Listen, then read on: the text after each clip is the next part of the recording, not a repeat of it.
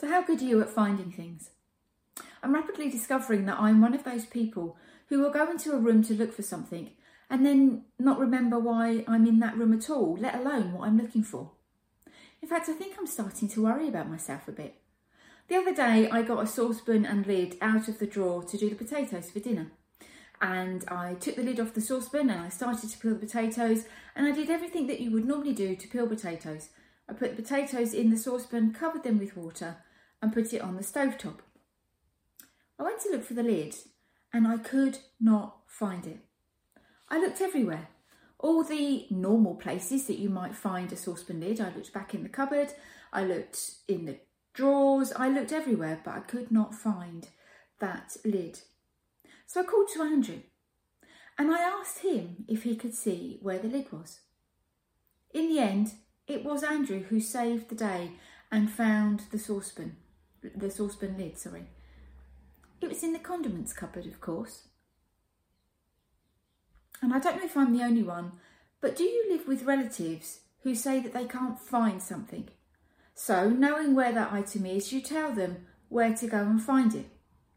Off goes that relative to look for said item, and they come back empty handed because they can't find it. They claim it isn't there. So, you stop what you're doing, you get up, and you go to where you said that item was and you lay your hands on it immediately and you bring it back down to that person. But you know, what is it about when we lose things that matter? Things like our wallet, our purses, our keys, our passports. I hate that feeling of panic that you get when you lose something important. In our parable, for that woman to lose a coin was terrible. It's described as a silver coin, so the monetary value could have been high. There could have been sentimental value attached to that coin, which could have made her losing it all the worse. It was the value of what was lost that called for such a desperate and thorough search. It's been suggested that that coin could have been part of the woman's bridal crown or her dowry, which again would have raised the importance of that coin to the woman and fueled her searching. As we all know, if we lose something of importance, the relief we experience when we find it is immense, and so the value of the coin, coupled with the careful search, meant finding the coin was cause for celebration for that lady.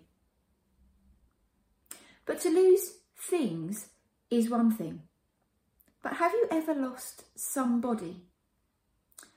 Charlotte Sharman, a member of our songsters and who works with our young people at Regent Hall, recently shared with us a story of when she was lost when she was five years old.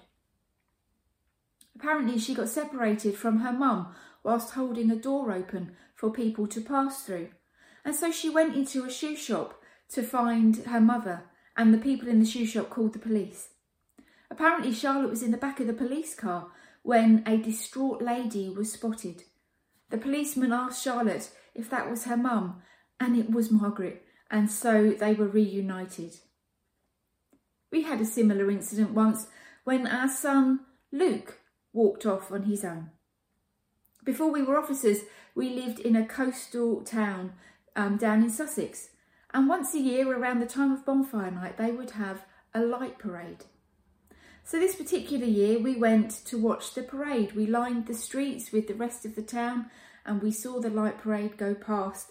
And then we had followed the light parade down to our local beach green where there was going to be a fireworks display and where there was a fairground. Now, we had three small boys at the time, and our friends were with us, and they also had small boys. But we went to the fairground. We went to the fair, and as we potted round, we suddenly realised Luke, who was probably about five at the time, wasn't with us. We didn't have mobile phones in those days, so we all split up and went looking for Luke. Now, to be honest with you, it wasn't long that we were separated for, but it felt like ages. Andrew found little Luke, who was completely nonplussed and uh, was going around looking at all the lights and enjoying the music. And so we found him, we were reunited, and we carried on with our evening, making sure Luke's hand was being very firmly held for the rest of the time. To lose a silver coin was distressing to the woman, but how much more valuable are people? As Christians, we say that people are lost when they are distant from God, and our parable is waking us up to a mercy that keeps on searching. God is that woman who searches diligently for her coin, and whose and for those who are lost, for sinners, God is that woman. They are the ones that God is searching for. How can we not celebrate when a lost soul is found? This parable really highlights the attitude of God towards sinners.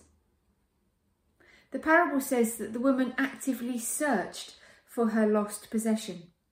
First, she lights a lamp so she can see clearly. Next, she doesn't just scan her home and lift a few cushions like I did perhaps in the video, but she sweeps her house so that she can reach all the places that might otherwise have been inaccessible. She searches diligently. The coin is valuable and she must find it at all costs. Jesus wanted the religious leaders of the day to understand just how he felt about those who were lost, and through this parable, we need to understand how God feels about us, his children. Jesus came to be the light of the world, and in John 1 and verse 9 it says, The true light that gives light to everyone was coming into the world. Jesus provides the light for sinners to find God, just like the woman needed light to search for her coin. Each sinner is special to God. There is rejoicing in heaven over each one that repents, we're told. You know, we are all of great value and importance to God. The woman could have been content to keep her nine remaining coins, but instead she searched carefully, unwilling to accept that her coin might never be found. When she found her coin, she shared her celebrations with her friends and neighbours. God delights and celebrates when a sinner is restored in their relationship with Him. It's a cause of great rejoicing.